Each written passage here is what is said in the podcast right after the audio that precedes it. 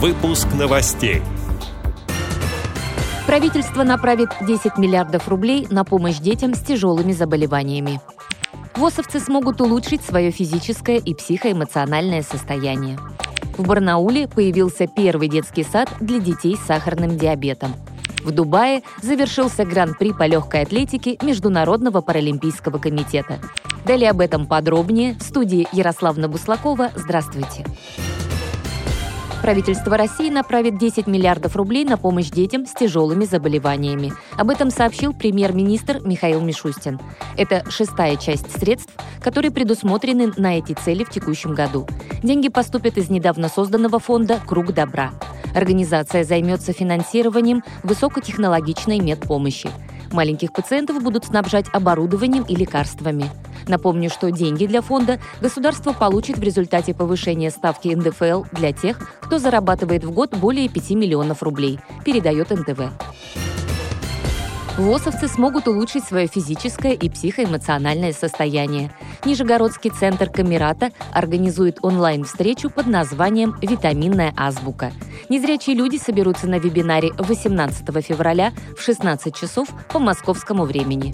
На дистанционном мероприятии сертифицированный нутрициолог Наталья Кедр расскажет о правилах приема различных добавок. Также специалист разъяснит, дефицит каких витаминов вызывает стресс, нервное напряжение и раздражение. Кроме того, спикер предоставит ссылки на ресурсы для подробного изучения данной темы. Присоединиться к встрече можно в голосовом чате Камерата в ТимТок и на канале Центра в YouTube. Отмечу, что обучающий вебинар проходит в рамках социального проекта, поддержанного благотворительным фондом Владимира Потанина. Программа направлена на развитие новых форм дистанционной работы и поддержку слепых и слабовидящих специалистов.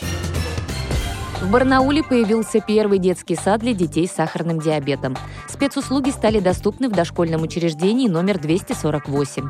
К работе привлекли медсестер, педиатра и эндокринолога. Воспитатели прошли дополнительную подготовку. В детский сад закупили глюкометры и тест-полоски. Уровень сахара в крови измеряется у особых подопечных каждые два часа. В столовой имеется диетическое меню.